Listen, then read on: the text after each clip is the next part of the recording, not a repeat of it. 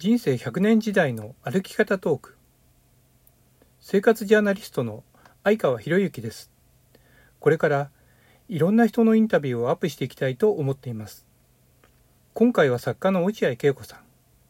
ネット上の音声配信が人気ですが原点は深夜放送ではないでしょうか。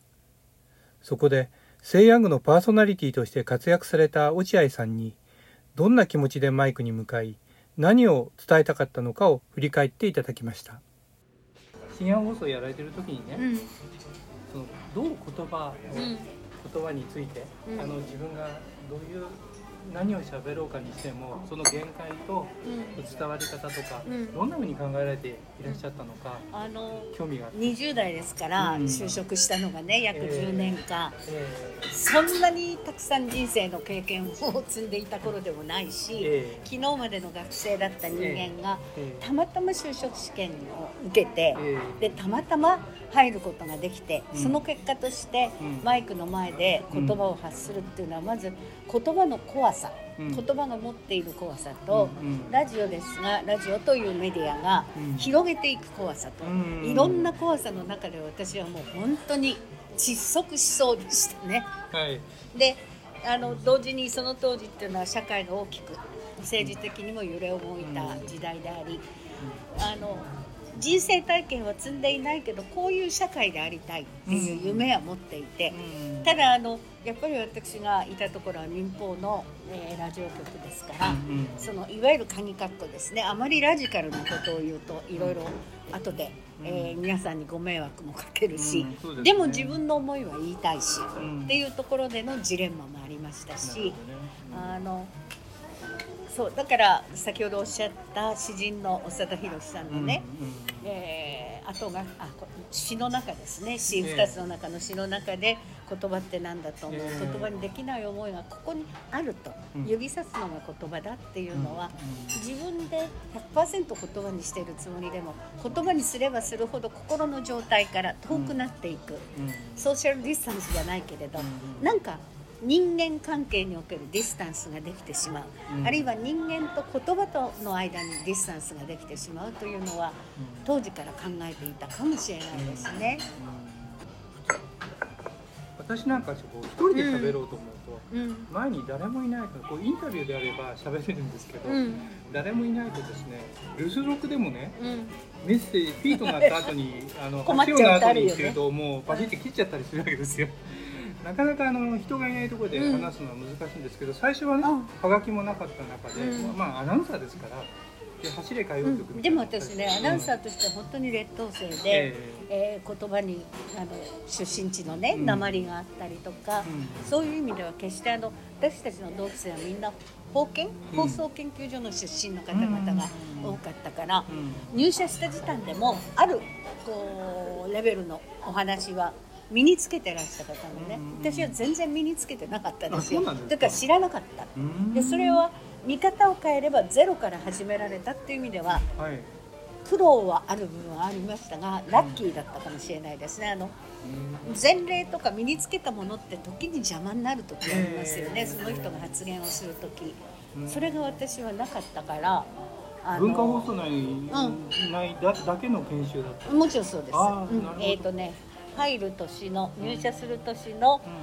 えー、1月ぐらいからかな。3月ぐらいまで次々に後で考えればあここの部長さんとかねいろんなところの方が来ていろんな話をしてくださってで私はとにかく鉛があるので、えー、なんでこんなやつを取ったんだって言われたことあってそんな取ったのはそっちですっつったことありますね。でも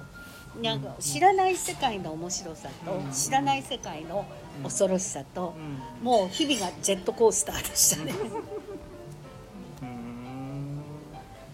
それでその例えばセイヤングのね最初あの、うん、ちょっと私がいつ聞いてたのかっていうのをね、その落合恵子さんの、にサインしていただいたのを見るとね、恐ろしい本ですね。えー1971年12月 その頃ですね。そうですね。始まった頃始まった頃ですよね。そうですそうです。多分ね中中三かなんかの、ね、受験勉強のふりをして聞いてて、うん、それで多分なんかね、実はなんかこう怖いもの見たさみたいな感じで評判になってたんで聞いたんだけど、うん、俺は聞いてたぞって友達に言ってないような気がするな、それで聞いたんだけど、で多分ねいろんなこと話されてて、よくわかんないかったじゃそうですよね、何をこの人は話してんだろうってなんかこうストーリーのないあのフランス映画、あ見てるような見たような感じでアメリカアメリカ映画ではなかったんです喋ってる側だって何話してるか わからないのが喋ってるとか見てないし。だけどなんかわからないんだけど、うん、わかんないけど伝伝わるみたいなそうです無責任な言い方だけど全部はわからないんだけどなんかこうすごくこうこの人本音を言ってるなとか、うん、なんかこう他の人からは聞いたことのない言葉が発せられた感じがしたんです、ね、その辺はね、えー、あの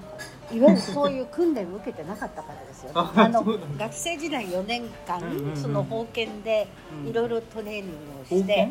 放送研究所っていう皆さんいらっしゃるところでいろいろトレーニングされて、で先輩たちの中にもあのアナウンサーとして活躍してる方が次々に来て、多分お話聞いたりしてきた人と、私のようにそ封建って何？って始まって滑舌っつうのは分かんなくて「え滑裂?」って聞いてまた笑われたりとか、そういう人間だったから、うん、本当に会社は手こずったと思う。でも私それが分かんないんですよ。どこで手こずが誰かいるかも。あなるほど。その辺は自由だったかもしれないです。だから今も今の音声メディアもね、アナウンサーみたいにね、アナウンス必要はないんだよと、むしろね、例えば詰まっちゃったり、言い間違えても、まあ、いいじゃないかと。いうあのその、うん、プラットフォームをやってる側の人はおっしゃる。うん私もそう思います、あだからでもね、うん、そういうふうには言ってもらえないんですよトレーニングの時は。ダメって言われたし。あれですもんね一応、うん、その総務省郵政省の、うん。そうですね。免許事業で、はい、免許事業ですね。なんかね、そこもね、使えてたらなんだってもうちょっとね、その認可制の部分がね、変わってくれば日本のメディアのあるところはもっと変わるであろうって期待して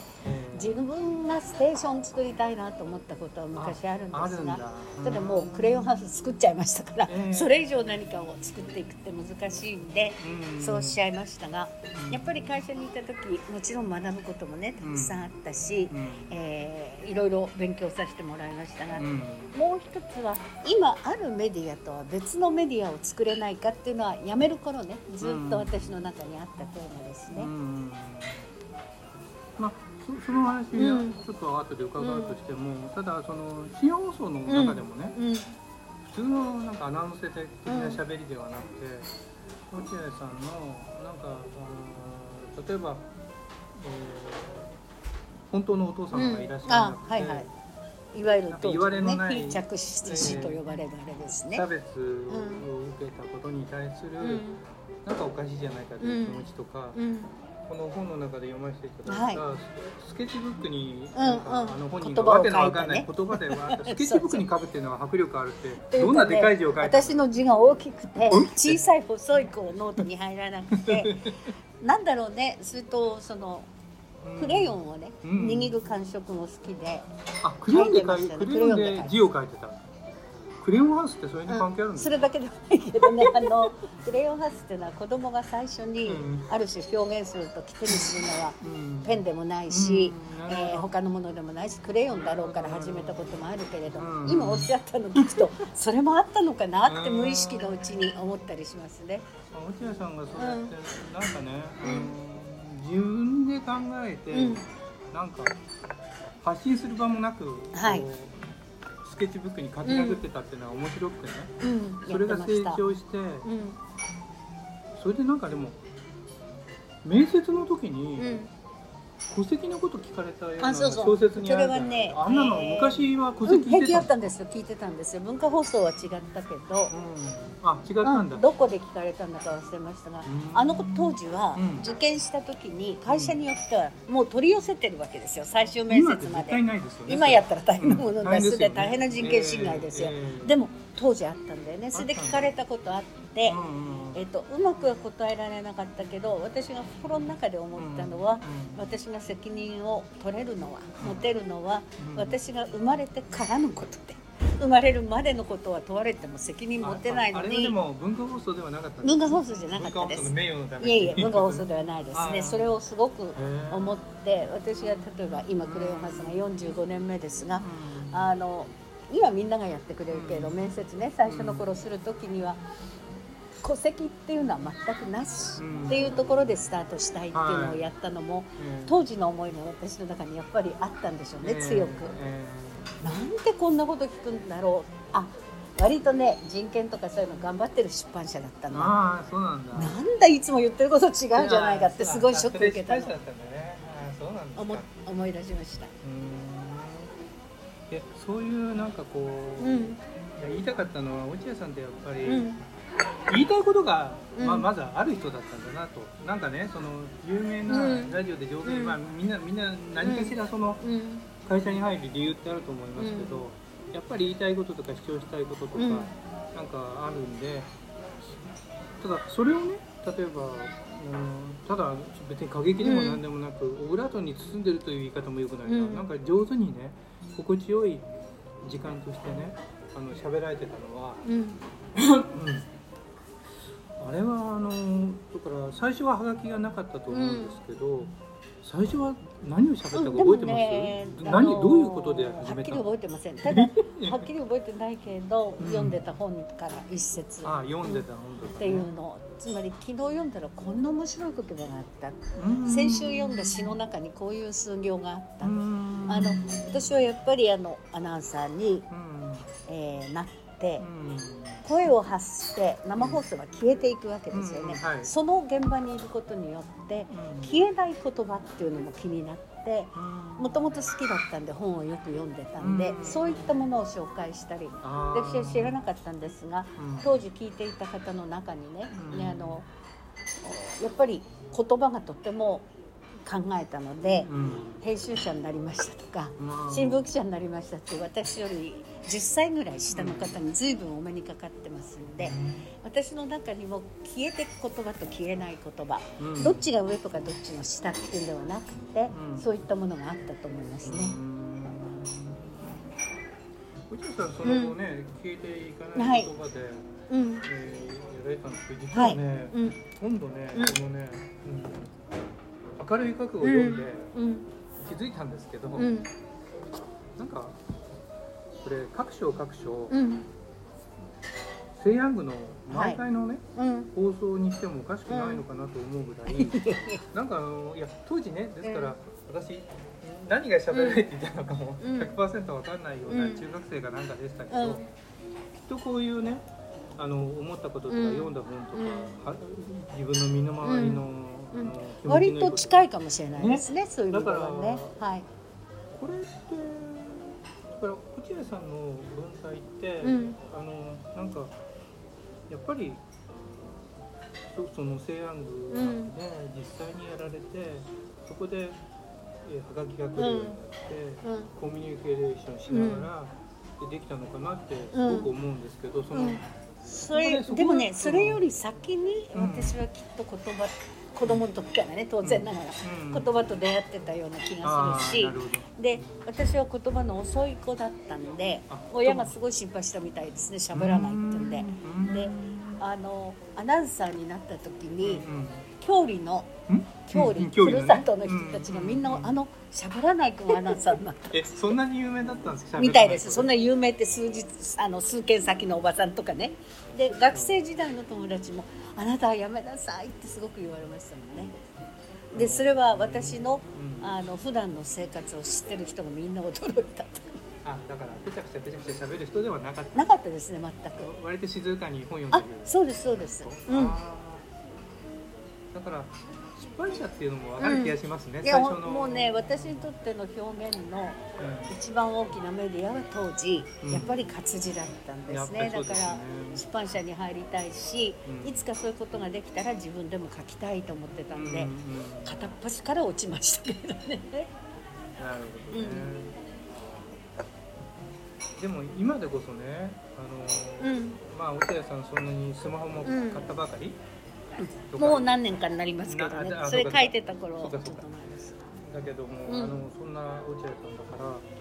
その双方向なんていうのはそんなに慣れてなかったかもしれないけど、うん、そうです。その当時はねでも、テレビとか新聞とかある中で今思うとなんか直接喋ってる方にはがき送って読まれるみたいな、本当に双方向って、ラジオの深夜放送今になってみるとねすごいことを考えた人がいるなと思いますよね。今それがちょっと急ぎすぎてて、うん、ライブ放送だとね、音声配信のライブ放送だと、うん、なんか誰かがね、ハウス本みたいの書いてて、何ちゃん。何ちゃんって読んであげなさいみたいに書いてあるもんだから、ライブ放送聞くとねずっと「何ちゃん何ちゃん何ちゃんありがとう」とかやってるんですよ。でもその何ちゃん僕知らないし、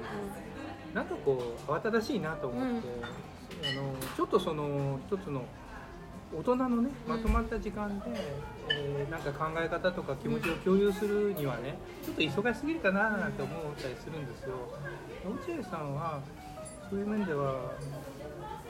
はがきをねいやまあまあどっかに書かれてたけどやっぱり20そこそこの女性が人生相談みたいなことを言われた、できなかったな、ね、もうどうだって自分だって答えの出ないことを山ほど抱えていて、うん、で答えが出ないこと答えも出てないということ自体もまだ気が付いていない。20私が始めたのは25ぐらいかな、うん、その入ってからその25ぐらいの人間が一体他者の悩みに何言ったらいいの？それそれは50になったってできないよねって思ってて、うん、そうですよね、うん、とても重かったですね。なんかあのただ何悩みもくださいとか言ってるわけじゃないでしょ、うん、皆さん何回考えてる中でつい書いちゃうとかつい書いちゃうんですよね。ただだからもしかしたらつい書いちゃうっていう空間と時間があることが大事なことで、別に答えを相手は求めてなかったのに一人で悩んでいたっていうのありますね。でもなんかある時からその落合さんの空気感とか、うん、あの世界が分かってきて、うん、なんかその文章が落合さんの放送の中でもこう読むわけでしょ、うん、あの、ね、始まる前に。はい、それでやっぱりこのこの人の発言をどっかで取り上げたいなと思うんですよね。そうですねなんかいろんなお手紙もありましたしね。うんうんそう。なんかよくあるのはその恋の悩みだったりね、うん、あるいは親と、当時こううまくコミュニケーション取れないだったりあるいは学校っていうのは一体何のために行くんだろうだったり、うんうん、考えてみるといつの時代も繰り返されてきてるんですよね。社会背景は変化があったとしても、みんなが通ってきた道であり、でかその日々をもしかしたら懐かしさを持って振り返るかもしれないということは分からないまま、悩みの真ん中で、うん、いた若者たちが多い多いし、でも私もそうだったんだということですね。熱いうちどうぞ冷めちゃうよ。でもそれが、うん、それが良かったんですかね。なんか等身大なのかね。良かったかどうかわかんないんだけど、ただ一つ、あれは女性が少なかったんですよパーソナリティと呼ばれる。仕事をされている、ほとんど男性でしょ、でこれは今の社会もそうですよ、メディアだってやっぱりと時々ポンポンって女性の方出ていらっしゃるけれど多くの場合は男性だし決定権持つのも男性だしでそういう意味で珍しかったのかもしれませんね。女性がそのなんていうの番組をやっていくっていうことがね。でもまあそういう意味でめ希少希少価値がある、うん、そのアイドル的にレモンちゃんみたいなこと言われ方もしたけど、うん、なんかレモンちゃんと言われてたのは知ってたけど、うん、あレモンちゃんだとは僕らも言ってなかったね。あれあれってなんか聞いてた人はあのねメディアがどんどんどんどんああいうなんていうんだろうニックネームって広げていくんですよね。で自分たちは使ってなかった僕実はこれ本のサインね、うん、いただきに池袋かなんかのデパートに行ったと思うんですけど、はい、そうなんだ。これねサインもらったのって人生で3回だけですね。あと教えて あと2回あとね、あの、あの竹内まりやさんがね、はい。えー、大学で同じ大学であのデビューアルバム作るときに図書館でなんか撮影してたんですよ、ええうわーと思って竹内さんがいる？それで本を、うん、あの色紙を買って、うん、それで撮影終わるまで、うん、いつも図書館なんか行かないのに本読んだふりして、で終わった瞬間にこう握手してもらって、そしたら「なんとか君へ、うん、えー、ね「 Dream of you なんて書いてもらったのがすごいですね。これ一つね、うん。でもう一個はね自動車教習所に行ったらね、あの力士のね、魁傑って言って放駒親方魁傑って言いましたね。はい。放駒親方がねなんかあ教習所にいた。サインしてください、またねサインしてくださいってだから離れ駒親方と竹内まりやとうん。落合さんなんですよ、あそううんなん。だ、私はね、うん。えっ、とねサインして。もらった人がうん。一、人はあの米国の女優さんで、女優男優って言葉もいけないんで、うん。女性の俳優さんで、うん。ジェーン・フォンダっていらっしゃるでしょ、うん。それやっぱり、はい。あのベトナム戦争反対とか、そういう意味では社会的な、ええある種の活動もされた、ええでお父さんがヘンリー・フォンダ、うん。うん。でお兄さんがピーター・フォンダ。うん。というそのいわゆるうん、一家と呼ばれたその彼女と20代の終わりぐらいかな30代の初めぐらいかな、うん。日本に来られたんですね、うん。自分のあの作品を持って。でたまたま対談した時に、ううんわ自分だと思ってサインしていただいてそれでねこれはとても私にとっていい思い出なんですが、その間にそうジェーン・フォーダンと出会うまでにですね、うんうん。海外からの有名な、うん。えー俳優さんとかインタビューを随分したんですね、うん。でもね何かの拍子に彼女たちの目にほん日本人じゃないかっていう色のようなものが勝手な私の思い込みですよ、現れる瞬間っていうのがあったんですね、で J ホンダ全くなかったの。私この人はもうすごいってその時思いましたよね。つまりうん。もう米国でだってなんていうのかなすごい存在でしょ、うん。でましてや極東のですね、うん。ここにやってきてなんだか自分たちにとっては分かんない人ですよインタビュアーって、うん。のその人が来てうん。聞かれた時にうん。例えば自分が望まない質問だってするかもしれない、うん。その時に答えたくないっていうのが怒り持って出る人と、うん。ジェーン・フォンドはそれが何にもないの、うん。で私はそそこまで英語できないから間に通訳入ってもらったんだけど軍備っていうものについて、うん。女はどう？うん向かい合うべきかってすっごい2人で意見違ったんですよここ。でもねあんな風に熱く語る人がいたっていうので私びっくりしちゃって日本の女性とだってそこまで語れなかった。これ何文化放送のなんか他の。いい雑誌です。あ雑誌。のねあれなんだ忘れたけど。そうですそうです。その頃そういうのをやってたのね。そしたらね彼女は自分の国が侵害される時は女も銃を取るうん。これもねいかにもアメリカ的でわかるんですよ。うんで私は私はそれでも女は銃は取らないっていうところでねうん。おっしゃってることをお互い分かりながらすごいなと思ったよね。通訳さん入ってたけど議論が長い間それも周りについてる映画会社の人は終わりたいわけですそんな話させたくないわけですよ彼女に。ましてやベトナム戦争反対である種のうん。こうイメージができちゃってそれを違う形でいこうと思ってるのにその話になったらもうすごい彼女がガーッとなって私も熱くなってすごい長い時間話してたの。です。とても嬉しかった記憶があります。それで最後にサイン。うん、していただいてそれで帰ってからね、えーなんかこう絵はがきのようなものをいただいてすいませんって感じで嬉しかったですけれど何よりもある種の私割とそこ敏感なんだけど、うん。この人の中に差別意識があるかないか。うん。でそれは大人になればなるほど巧妙に隠しますよ、うん。でそのくらい誰でも身につけてると思うんだけど、うんでもねそれが出ちゃう人ってまあ別に外国人じゃなくたって日本人にもいるんでしょうがそれが全くない女性って本当にびっくりしましたね。なんか私のねあの、うん。バカなサインの話はうん、いいんですけど、いえいえ。そのね実は落合さんにしたというのは、うん。言いたかったのは最近の行ったことない握手会とか、うん。なんかなんかよくわかりません、うん。僕もあるけども落合さんってだからアイドルとか、うん。そういうのとは違って、うん、あの子はねパーソナリティって言われてたんですよ。パーソナリティって言うとねあれでも会社が、うん。あのなんていうのかな。いわゆる今テレビでいうキャスターとも違う、でもアナウンサーともちょっと違うっていうんで,、で私分かんなかったんですよ。パーソナリティってさ人格だったりっうん。ていう意味でしょ、うん。なんでこれが職業になるとか 誰でもパーソナリティ持ってるものっていうので思ったけど当時そういうふうに呼ばれてでもよくましたね。許しましたね。だって、うん、あでも全員そうなんですよ。でもその人の個人で、うん。なんか自分の社員でしょ、うん、そうですそうです。自分の社員でパーソナリティみたいなことって、うん、なかなか新聞社なんかでも、うん、よほど著名な編集員にな,、うん。なっても、ね、新聞社の中もね。この頃はちょっと待てみたいなの、みたいね。でもあの頃は会社の方がそういうシステムを作って、うん、えー、ある種商品化しようと思ってた時なので、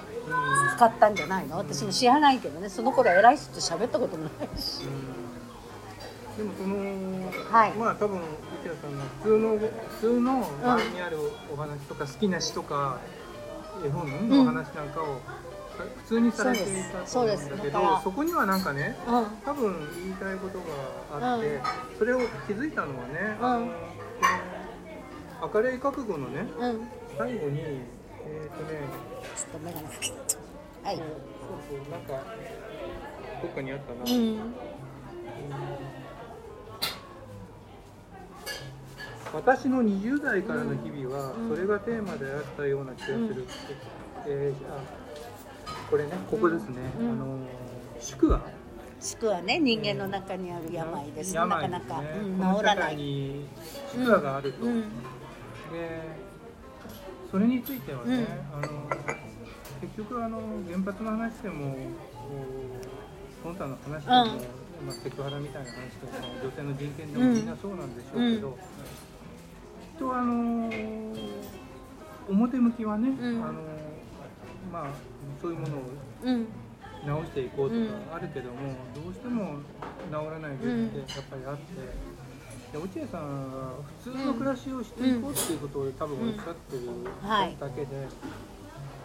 自然になんか、でもおかしいよねっていう疑問をこう言われてたと思うんですけど、はい、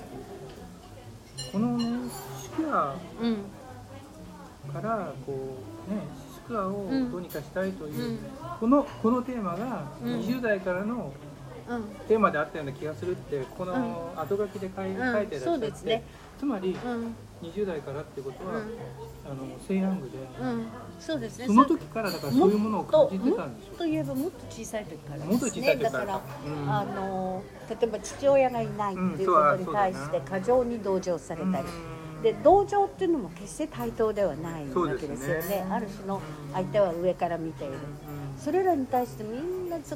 みんななんかこう気持ち悪いというかね落ち着かないって思いは子供の時からありますよね。ただ子供の時はそれを言語化できなかった、でそれが10代後半ぐらいとか、うん、一生懸命背伸びして、うん、なんか書き出すどっかに発表するんじゃないけど書くことによって、うん、私の心の中にあるこの不思議な感触、ざらっとした感触は何なんだろうっていつも思っていてそれらを抱えながら通常言うところの向いてる向いてないっていう適性考えれば最も適性のない、鍵括弧ですが、華やかな、えー、メディアに入っちゃった、どうしようっていう方がとてもあってただだからといって会社が求める自分になれそうもないしだったら自分の中にある自分自身をもっともっと掘り下げていった方がどこまでできるかは別としてねいいのかなと思う時に例えば番組でよくご紹介させていただいた後にいろいろお話しさせていただく詩人の石垣凛さんとかねそれから大好きなあ新川和恵さんとか、亡くなったけど木島はじめさんとかなぜかね詩人の方との出会いがいろんなとこであったんですね。でいろいろなことを声かけていただいたり教えていただいたっていうこともあってそういうことも紹介させていただきましたね。三人目の方はどなた木島はじめさんってね、えー、法政大学の先英文学かな、でねいい絵本を訳しておられたんですね。ねそういう方たちの出会いもちろん谷川さんとかいらあったですね。はやっぱり宝だなと思いますけどね。だからはい。その解決と言っては言うとハウツーみたいでよくないんですけど、うん、その答えみたいなものをかなりその詩とか絵本から見つけられてるんです、ね、解決ではないんだけど、うん、解決ではないあのこういう悩んそうですね。悩んでていいんだ、うん、つまりなんていうのかな若いんだから元気にとか、うん、若いのだからもっとはつらつととか、うん、明るくとかなんだから何々しなさいっていう枠組みの外にいてもいいんだっていうことを詩であるとかもちろん小説もそうですね。私あの今でも読み直すちょっと胸が熱くなるけど、えー、アデン・アラビアの中のねあの時僕は二十歳だった。アデン・アラビアってさ。あ,、ね。はい、あの時僕は二十歳だった。二十歳の美しい季節だなんて僕は言わせやしないかな、うん、あの言葉なんてやっぱり、うん、あの当時もそうだし今でも胸が打ちますしね。そういうなんか言葉がテーマだとすれば言葉に出会った、同時に言葉に出会いつつ言葉が全てではないということも学ばせてもらってたっていうのはいい今になれば当時は苦しかったですが、いい季節だと思いますね。おちゃさん9年間やられたんですか？結局。これこれ約そのくらいかな。私もはっきり覚えてないんだけど、えー、77年の10月から78年までやったのかな、あそうなのかな、ね、全然わかんない、ね、私西安オールナイト日本70年代新安放送伝説知らねえねそんな知らないっていうか、うん、だからね特別インタビューに置いてますけど。あそうなんだ、うん、そんなのあったんだね。あったんですこれ。きっといただいてもどっか行っちゃったんだねそうですよね。そうなんだ。いや昔あのこれも僕見てたけど「天才秀才バカシリーズ」とかね、あのありましたね谷村とかね。それからそうですよこの間亡くなった中西さん中西礼さんも文化放送で西洋やられていて、あのー、すごい作詞家だったじゃない当時はその後作家に変わられたけど。でもあ中西礼さんだってみんなで見に行くんですよ。これはでもあれですよね。あの谷村さんが、うん、あのミュージシャンで好きだからって言うんじゃなくて、うんうんえー、何？こんな側面もあんのって感じでしたね。あそう私はね、うん、ごめん。よその聞いてない。聞いてないんだよ、ね、聞いちゃうとね 引きずられちゃうしもうしょうがない。あんなのできないもんねと思ってました。だから割とあの TBS のバックインミュージックっていうのがあって、うん、なっちゃんちゃこちゃん野沢なっちさんと白石由美さんでもね野沢さんはとても親切にしていただきましたね、やっぱり彼は夢としての演劇があったわけじゃなくでもそのための劇団をキープするために例えばアラン・ドロンの声をやったりとか、ね、そのそういう意味でねとっても通常は静かで深い方だったなって思い出しますね。そうそう。だから当時ねあの、うん、こういう本当にミュージシャンの人がこんなに僕らのところまで降りてきて、うん、面白い話を投稿させて読むとか、うん、やっちゃこも野田ねさんがすごく上手にね、うん、面白かったですよね。で、それで俺で落合さん落合さんで、うん、落合さんはゲスト呼ばれるってないですよね。あ、やあるんですか？ないかな。一人でずっと喋りたい、うん、そうですね。たまに何年かに一回ぐらいはね。これいろんなのがあったんですけど。いろんなそのパーソナリティが見えてね、うんうんうん、面白かった、ね、だって後に日本放送の社長さんになる亀渕さんもやっておられたんでしょ、うん、日本放送でねあとねあのね、晩年ちょっとタイプは変わっちゃったけど、うん、ミノ・ムンタさんなんていうのも、うん、もう素直に若々しくてバカなこと言ってておかしかったですけどね。いやあの同期ですからね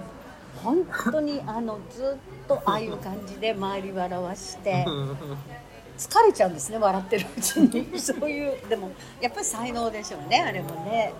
落合さん最後までね、タイルは僕実は申し訳なかったんだけど、うん、高校に入ったら聞かなくなってしまって、うん、いいね。やっぱりやっぱりあの時受験勉強の時のお供なんだな、もしかして。そうなんだね。だからね、はい、この1977年ぐらいの頃,、頃はね聞いてなかったんですけど、その変わってスタイルは一緒？あれでしょうね。スタイルはそんな変わらないんですね、で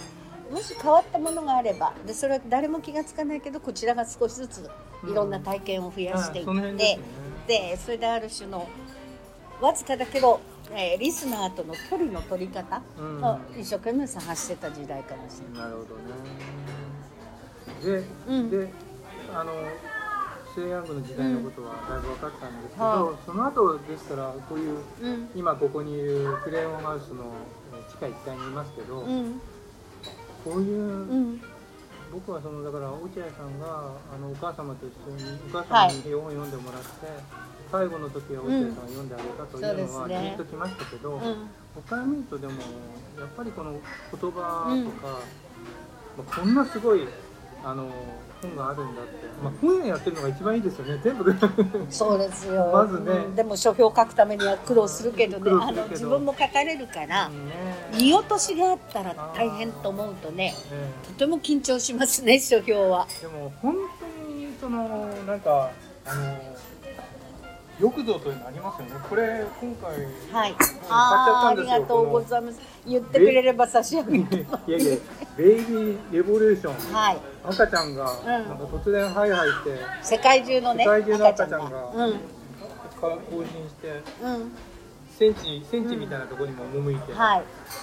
なんてバカなことしてんだろうみたいなことで。で戦争をやめろって。肌の色も様々なね赤ちゃんが、でこれはもともと歌なんですよね、ね、私も私知らなかったんですが、うん、シャーベッツって浅井健一さんの歌を、うん、うちの若い編集スタッフが聞いて、ちょうど私たちももっと平和な時代をって活動してた時に、うん、なんか絵本でできないかって話になった時これを持ってきてくれる、でその歌詞読ませてもらったらとてもいい、じゃあ誰に絵を描いてもらおうっつったらあの奈良義友さんに、もう奈良さんはそういうのやらないって言っててみんな嫌だって言うん。ですよ、うちのスタッフも、と断られるから。欲しくて欲しくてたまらないけどお断りされるの嫌だからって言ってたんだけどお願いしたらでも一発で OK くださって嬉しい本です。これだけでもすごいパワーですよね。ありがとうございます。これはほあの海外でね割と訳されていたりして大事にしたいなと思ってます。こういうあの活動を、うん、だからこのクリアハウスを中心に、はい、もう落合さんの覚悟によると、うん、もう認知症でどうなるかわかんないしなっちゃうかもしれないしなくなるかもしれないけど、うん、とりあえずもう、うん、終わりを自分で決めないでやろうという覚悟です、ね、あのある時まではね、やってたんですよ。60までと、思ってたんだ。思ってたんですが、なかなかね、あの例えばオーガニックのレストランだってこれから大事だともっと大事だと思いますよね。オーガニックの八百屋も大事だ本も大事だ安全なおもちゃも大事全部大事なんだけどそれらの仕事スタッフがいますから仕事と同時に例えば平和とかね原発についてもっと考えなきゃダメだよとか政治は私たちが主役でしょとか言ってみれば大きな力に弓引くような活動と両方を一箇所でやるってちょっとね大変なんですよね。私は割とずっとそうしてきたから全然大変と思わないんだけどスタッフはあのとても大変だと思います。あのこの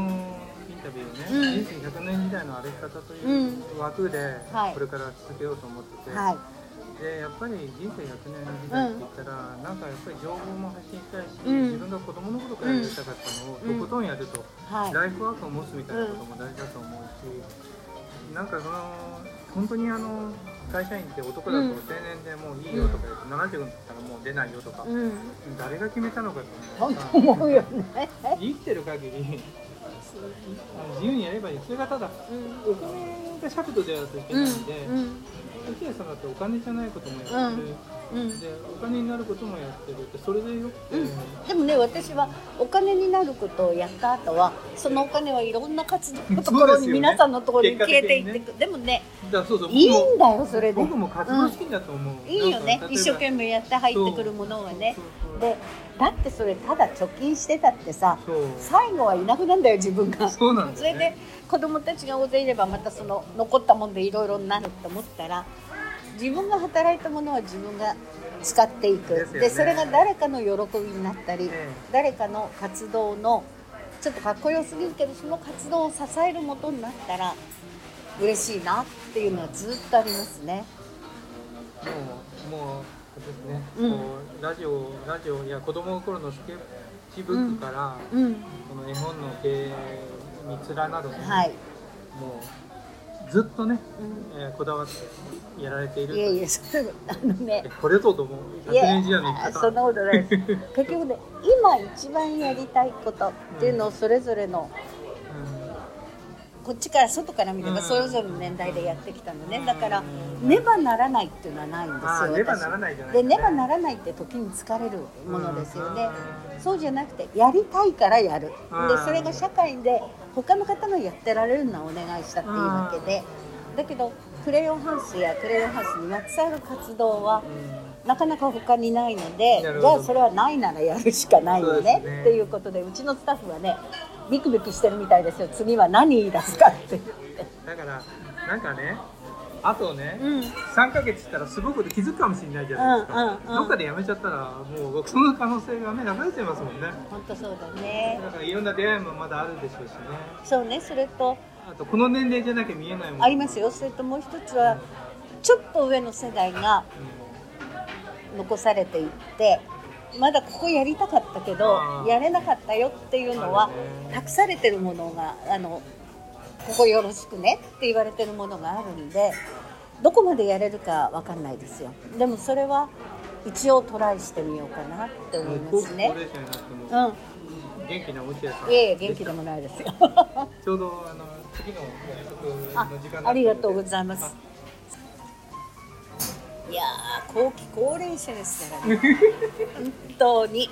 自分で分かんない。